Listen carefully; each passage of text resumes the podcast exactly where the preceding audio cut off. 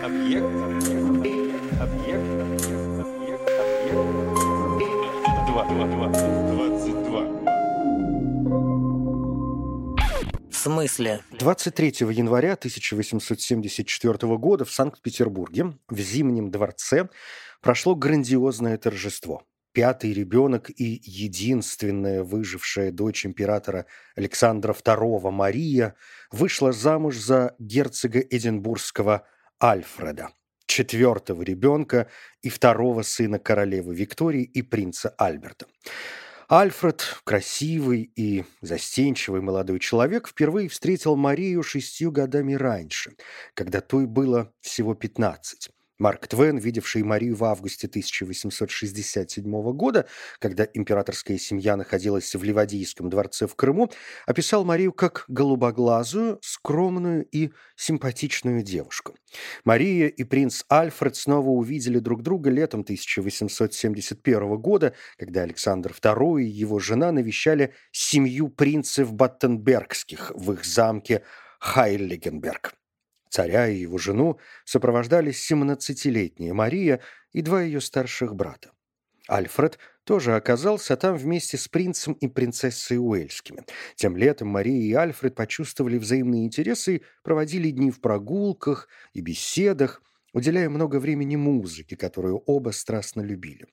Альфред был скрипачом, Мария играла на фортепиано, и, вероятно, уже тогда они подумали, что им было бы неплохо пожениться, но Помолвка не была объявлена, и Альфред вернулся в Англию. Против выступали родители. Александр II не хотел отпускать от себя дочь. Он был к ней очень привязан и заявил, что она слишком молода для брака и необходимо подождать, ну, как минимум год, и только потом принимать решение. Кроме того, царь не очень хотел э, выдавать дочь за британца из-за общих антианглийских настроений в России после Крымской войны, а царица тоже Мария Александровна, урожденная принцесса Гессенская и Прирейнская, считала британские обычаи весьма своеобразными, а англичан холодными и недружелюбными, и полагала, что дочь не найдет счастья в Британии. Королева Виктория со своей стороны тоже была против этого союза. Ни один британский принц никогда не был женат на Романовой и королеву беспокоили возможные разногласия и из-за православной религии княжны, и из-за ее российского воспитания. Ну и плюс королева считала, что Россия в целом не очень дружелюбна по отношению к Великобритании, да и вот в отношении Индии в последнее время ведет себя весьма подозрительно. Поэтому, когда начались первые переговоры вдруг о возможной помолвке, все, конечно, удивились и довольно быстро свернули этот вопрос. Но когда официальные переговоры возобновились, в январе 1873 года все не на шутку встревожились, и особенно, конечно, королева Виктория – по Санкт-Петербургу уже тогда ходили слухи, что Мария Александровна скомпрометировала себя с князем Голицыным, флигель-адъютантом царя. И теперь семье нужно что-то было предпринять, чтобы замять этот скандал. Принц Альфред, надо отдать ему должное, отказался верить этим слухам и был готов ринуться в бой, чтобы жениться на уже любимой им девушке. Обе матери продолжали искать других партнеров для своих детей, но у Альфреда и Марии больше никого не было. Они отказывались от всех прочих вариантов, а поскольку русская царица не смогла найти немецкого принца, приемлемого для ее дочери, то, конечно, ничего не оставалось, как двинуться в направлении английского принца. И вот новая встреча Альфреда, Марии и царицы-матери состоялась в итальянском Сорренто в середине апреля 1873 года. Но все прошло не так, как затевалось. Мария внезапно заболела лихорадкой, и Альфред смог провести с ней совсем немного времени. И в том же году случился англо-российский спор по поводу афганской границы, и министры решили, что брак поможет ослабить напряженность между двумя странами. 11 июля 1873 года Альфред попросил руки Марии Александровны, и она приняла предложение. Ему было тогда почти 29, ей 19. Альфред отправил матери телеграмму. «Сегодня утром мы с Марией были обручены Не могу передать, насколько я счастлив. Надеюсь, вы нас благословите». Королева прислала свои поздравления, но в дневнике записала. Не зная Мари и понимая, что впереди может быть много трудностей, я пребываю в смешанных мыслях и чувствах.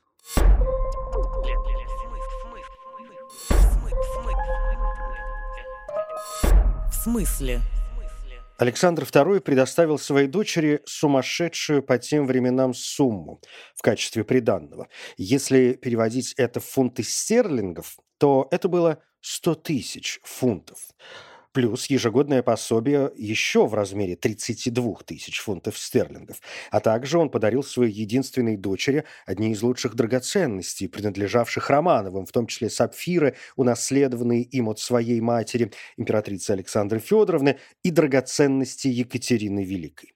Александр сделал Альфреда почетным начальником русского гвардейского полка и даже назвал в его честь русский броненосец, герцог Эдинбургский. Но уже через неделю вспыхнул первый кризис. Королева Виктория попросила царя привести Марию в Шотландию. Она же так и не была до сих пор знакома со своей будущей невесткой. Александр II неожиданно отказался. А царица предложила встретиться в Кёльне. Ну, мол, немецкие земли, давайте что-нибудь нейтральное. Сказать, что королева Виктория посчитала такое предложение неуместным, не сказать ничего. Она была просто в бешенстве. Я, та, кто пробыла на троне почти на 20 лет дольше, чем император России, я, правящий суверен, должна быть готова бежать на малейший зов могучих русских, как какая-то маленькая принцесса. Извините. И она отказала Александру II и в предложении сделать принца Уэльского полковником русского полка, и потребовала проведения англиканской брачной службы в Санкт-Петербурге наряду с православной церемонией. Но Марию Александровну, счастливую невесту, все это уже не беспокоило. Она выходила замуж по любви, с нетерпением ждала этого дня. «Как я счастлива принадлежать ему», — говорила она. «Я чувствую, что моя любовь к нему растет с каждым днем. У меня есть чувство покоя и невыразимого счастья». 4 января 1874 года Альфред прибывает в Санкт-Петербург и останавливается в Зимнем дворце. Через две недели прибывают официальные британские гости. Королева Виктория не приезжает. Она была представлена своим старшим сыном Альбертом Эдвардом, принцем Уэльским, э, будущим королем Эдуардом VII, а также его женой Александрой Датской, которая была сестрой будущей императрицы Марии Федоровны жены Александра III и матери Николая II. Присутствовали также старшая дочь королевы Виктории и ее муж Фредерик, наследный принц Германии. Церемония бракосочетания состояла из двух частей. Православное богослужение было совершено митрополитами Санкт-Петербурга, Москвы и Киева в императорской часовне. Великие князья и принцы сменяли друг друга по очереди, держа золотые короны над головой жениха и невесты. У Марии была красивейшая бархатная мантия, отделанная горностаем и веточкой мирта, специально присланной королевой Викторией. Альфред носил униформу королевского флота. Царь Александр II всю церемонию, говорят, выглядел бледным, а потом произнес «Это для ее счастья, но свет моей жизни погас». После этого жених и невеста трижды выпили из кубка вина, и служба завершилась тем, что пара соединила руки под накидкой священника. Затем все направились в Александровский зал, где Артур Стэнли, декан Вестминстера, сделал принца Альфреда и Марию Александровну мужем и женой уже согласно обрядам англиканской церкви. После двух служб начался банкет, завершившийся балом в Георгиевском зале, а в Лондоне – Королева Виктория надела на платье орден Святой Екатерины и подняла тост за молодых. Брачную ночь Альфред и Мария провели в Александровском дворце в Царском селе. Александр II повелел убрать роскошный зал для новобрачных на первом этаже, надеясь, что это убедит молодую пару остаться в России, но после короткого медового месяца в Царском селе Альфред и Мария уехали в Англию. Александр II никогда не терял надежды на их возвращение, и эти апартаменты во дворце ждали своих хозяев 20 лет. И только в 1894 году они стали спальней последнего царя Николая II, родного племянника Марии, и его жены Александры, родной племянницы Альфреда. В смысле? Несмотря на любовь, брак Марии и Альфреда вряд ли можно назвать счастливым. Мария так и не смогла полюбить своих новых родственников. Впрочем, они отвечали ей взаимностью. Принцесса все сильнее тосковала по России и радовалась любому предлогу приехать, хотя не всегда предлоги были радостными. Ну, например, смерть отца в 1881 Британцы считали манеры Марии грубыми, ее властное отношение к слугам и пренебрежение английскими традициями, в том числе курением в общественных местах, сделали ее непопулярной. А кроме того, она как-то сразу дала понять, что ей, в общем, все равно, что думают люди. Ее мать писала, Мари считает Лондон отвратительным. Воздух там ужасный, английская еда чудовищная, вечера очень утомительны. Визиты в Виндзор и Осборн невероятно скучны. Мария описала Лондон как невозможное место, где люди сходят с ума от удовольствий, и испытывала разочарование, вспоминая широкие проспекты, золотые купола и прекрасные дворцы Санкт-Петербурга. В ее глазах Букингемский дворец и Виндзорский замок никогда не могли соперничать с великолепием Зимнего дворца. Постоянные визиты к свекрови, по ее мнению, были утомительны, и даже Альберт Холл, Несмотря на то, что она любила музыку, принцесса описывала как место какое-то церковное и довольно скучное. 23 января 1899 года Мария Александровна и ее муж отпраздновали 25-летие свадьбы во дворце Фриденштайн, официальной резиденции герцога в Готте, поскольку к тому времени они уже, помимо прочего, были герцогом и герцогиней Саксон-Кобурготскими. На празднике отсутствовал их единственный сын, который был тяжело болен. Молодой Альфред был младшим офицером в Потсдаме, где его главными увлечениями были азартные игры, выпивка и распутство. Он заразился сифилисом, вскоре его здоровье резко ухудшилось, началось нервное расстройство, и он умер в возрасте 24 лет при не совсем понятных обстоятельствах. Но говорят, что он застрелился, хотя официальная версия двора была чехотка. Герцог буквально был убит горем после смерти молодого Альфреда. И эта трагедия еще больше разлучила родителей, поскольку герцог Альфред обвинил в смерти молодого Альфреда свою жену Марию, поскольку она отвечала за воспитание и образование молодого Альфреда. Буквально через год у герцога случился рак горла, и к маю 1900 года он уже не мог глотать, и его можно было кормить только через зонд. Марии Александровне было всего 46 лет, когда она овдовела. После смерти мужа она некоторое время еще пожила в Англии, но предпочитала проводить время в более родной для нее Германии. В последующие годы великая княгиня продолжала часто ездить в родную Россию, чтобы побыть с дочерью Викторией Мелитой, э, великой княгиней российской. И последняя ее поездка состоялась в мае 1914 года.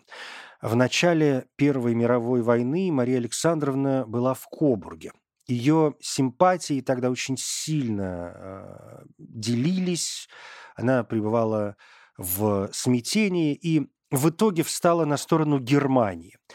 Но при этом же из-за своих и британских, и российских связей она столкнулась с большой враждебностью, так что должна была покинуть Кобург, и уединилась в Баварии. Известен случай, когда она возвращалась домой с двумя младшими дочерьми, и их экипаж остановила разъяренная толпа, которая узнала Марию и стала выкрикивать ей всякие неприятные вещи. В общем, ее преследовали за ее, в данном случае, русское происхождение, и полиции охране тогда потребовалось больше часа, чтобы спасти э, принцессу Э, из этого положения. После этого случая Мария Александровна отправилась жить в изгнании в Швейцарию. В августе 1917 года она написала В возрасте 63 лет я очень свежа в уме, хоть и не в теле, и я могу с терпением и смирением поддержать печальный и, возможно, несчастный конец своей жизни. Иногда мне тоже кажется, что я в отчаянии, но не по себе, а по положению вещей в целом. Ее можно понять. Многие родственники великой княгини были убиты во время русской революции, включая ее единственного выжившего брата великого князя Павла, ее племянника царя Николая II. После войны вдовствующая герцогиня потеряла свое большое состояние, большая часть которого находилась в доверительном управлении в России. Ей пришлось продать большую часть э, из своей коллекции украшений. Живя в стесненных условиях в Цюрихе, Мария Александровна воссоединилась со своими двумя, двумя старшими дочерьми, Марией, королевой Румынии, и Викторией Мелитой, великой княгиней России. В июле 20 года она написала «Мне очень противно нынешнее состояние мира и человечества в целом. Они разрушили и мою любимую Россию, и мою нежно любимую Германию. Через восемь дней после своего 67-го дня рождения, 25 октября 1920 года, единственный ребенок царя Александра II, переживший русскую революцию, княгиня Мария Александровна, умерла во сне от сердечного приступа. Похоронена Мария в герцогском мавзолее Фридхоф Амглокенберг в Кобурге рядом с мужем и их сыном. В смысле? История княгини, принцессы, герцогини Марии Александровны могла бы остаться в архивах и быть интересной только суровым историкам или почитателям императорских семей э, России и Великобритании, если б не одна маленькая круглая штучка, сделавшая имя Марии известным во всем цивилизованном мире. И таким оно остается и по сию пору. Когда в Санкт-Петербурге в Зимнем дворце шло грандиознейшее торжество, пятый ребенок и единственная выжившая дочь императора Александра II Мария выходила замуж за герцога Эдинбургского Альфреда, четвертого ребенка и второго сына королевы Виктории и принца Альберта, это событие отмечали не только высокопоставленные гости, но и очень рядовые жители двух держав. И если Александр II назвал в России в честь Альфреда броненосец, герцог Эдинбургский, то в Британии, в Лондоне, в 1874 году владельцы бисквитной фабрики Джеймс Пик и Джордж Хендер Фрин испекли печенье, ставшее в итоге самым популярным в мире. Всем известна его круглая форма с узорными краями и именем Мария, выбитым по центру. Кондитеры хотели создать печенье, которое бы отличалось от любого другого печенья того времени, но вряд ли они могли предполагать, что их произведение кулинарного искусства станет настолько популярным. И правда, его особенность заключалась в том, что это печенье можно было окунать в чай или молоко или в любое другое питье, и оно не разваливалось. А кроме того, на популярности сказалась цена более низкая, чем у других видов печенья, и значит, его могли позволить себе и самые простые люди. Довольно быстро печенье Марии распространилось по всему миру. Его стали использовать для приготовления сэндвичей, заправленных джемом, маргарином, маслом, сгущенным молоком или заварным кремом.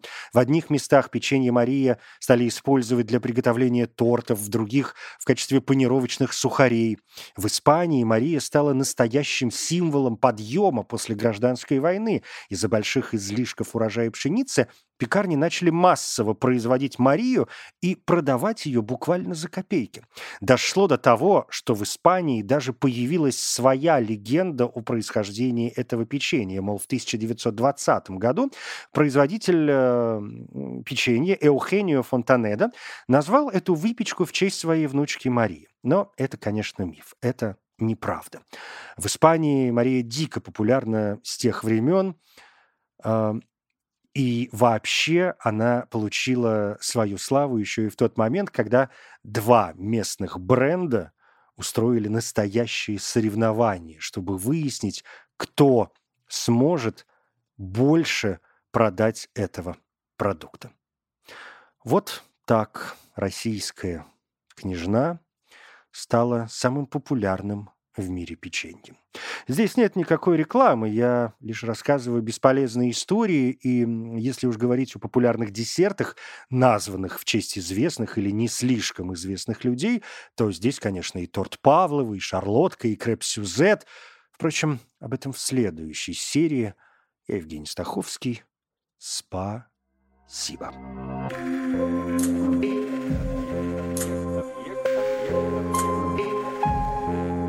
Объект 22.